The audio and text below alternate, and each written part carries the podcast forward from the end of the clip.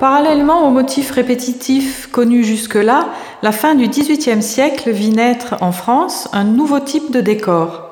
De grands paysages historiés imprimés sur une suite de 10 à 30 laits différents, conçus de façon à couvrir en continu les murs d'une pièce. Ce décor de papier peint occupe tout l'espace de façon circulaire. Il est pensé en boucle, le dernier lait rejoignant le premier. La grande période de fabrication de ces décors, appelés panoramiques, se tient entre 1800 et 1850. Les murs nous invitent au voyage ou à la rêverie. Ces paysages paradisiaques s'installent à l'intérieur pour servir de support à des récits littéraires tels Paul et Virginie, mythologiques, l'histoire de Télémaque, ou historiques, des batailles napoléoniennes ou des voyages scientifiques. Ces représentations oscillent entre réalisme et illusion. La représentation des végétaux montre les prouesses techniques de manufacture au sommet de leur art. Les deux grands fabricants de panoramiques sont alors Zuber à Rixheim et Dufour à Mâcon. Dans le salon d'hiver du château de Champlit se trouve le panoramique intitulé Les sauvages de la mer Pacifique de la manufacture Dufour de Mâcon. Un décor de 20 laits de 53 cm de large sur 2 mètres de haut. Il date de 1804 cette composition est dessinée par Jean-Gabriel Charvet d'après de multiples gravures de récits de voyage du XVIIIe siècle. Lui-même a vécu quatre ans en Guadeloupe, d'où il a ramené de nombreux dessins d'études naturalistes. Les récits de voyage fascinants de La Pérouse, Cook et Bougainville ont donné le goût de ces mondes exotiques inconnus. Le fabricant du four s'est servi des récits de voyage du capitaine Cook, relatés par la harpe dans son Histoire générale des voyages. Ce texte sert de base à la description pédagogique de sociétés primitives. Le livret explicatif du papier peint, très détaillé, décrit pour chaque scène les costumes et coutumes des habitants des nombreuses îles du Pacifique. L'idéalisation et l'homogénéité de la représentation des arbres a permis de réunir ces différents peuples éloignés les uns des autres dans la réalité. Dufour s'excuse auprès des historiens ou géographes pour ces invraisemblances, en rappelant entre autres dans son livret que le but de cette entreprise a pour objet le dessin de plaire aux yeux et d'occuper l'imagination sans la fatiguer. La nature se doit d'être généreuse et les sauvages bons. Ce tableau, je cite, ne doit offrir que des objets agréables aux yeux du public. D'autre part, il prévient les critiques en notant les difficultés de vraisemblance dues aux contraintes du papier peint, il doit composer un ensemble en boucle susceptible d'être morcelé en panneaux de toute taille, de 1 à 6 laits ou voire même plus, selon les dispositions des pièces où il sera posé. Présence de portes, fenêtres, cheminées ou autres. Il faut penser autant de tableaux finis qu'il y a de divisions possibles. La présentation de Champlit contient l'intégralité du décor, mais l'ordre des laits n'est pas respecté prouvant à quel point les tableaux peuvent se lire séparément.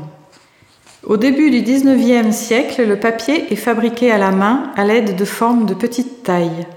Les rouleaux nécessaires à l'impression des papiers peints sont obtenus en collant bout à bout des feuilles de papier verger d'environ 42 sur 52 cm. Ces impressions sur papier dit rabouté sont une indication d'édition ancienne, puisque la mécanisation de la fabrication du papier a permis des impressions sur papier continu seulement à partir d'environ 1830. Les couleurs sont à base de pigments ou colorants mélangés avec un liant, col de lapin et une charge blanc de meudon. Elles sont imprimées à la planche. Il est difficile aujourd'hui d'imaginer le travail que représentait l'impression d'un panoramique. Déjà la réalisation des planches d'impression gravées dans le bois, une différente pour chaque teinte et motif. Je donnerai deux exemples de la manufacture Zuber. Les 20 laits du panoramique L'Indoustan contiennent 85 couleurs et ont nécessité 1265 planches. Les 30 laits de la bataille d'Héliopolis, plus de 5000 planches. Pour l'impression, le papier est brossé avec une teinte de fond uniforme. Ensuite, il est déroulé au fur et à mesure sur la table d'impression où il reçoit l'estampage des planches de bois enduites de couleurs. Le rouleau reçoit sur toute sa longueur une teinte, puis on laisse sécher pour passer à la couleur suivante, et ainsi de suite jusqu'à l'impression totale du motif. Des picots métalliques permettent le repérage à chaque passage. La mécanisation permit ensuite des impressions où les motifs sont gravés sur de larges cylindres et les couleurs imprimées simultanément. Les papiers peints de belle facture comme celui-ci sont imprimés sur des papiers de qualité et leurs couleurs ne s'altèrent pas à la lumière. Ils sont cependant tributaires de la dégradation des lieux dans lesquels ils sont posés et de la qualité du mode de pose choisi.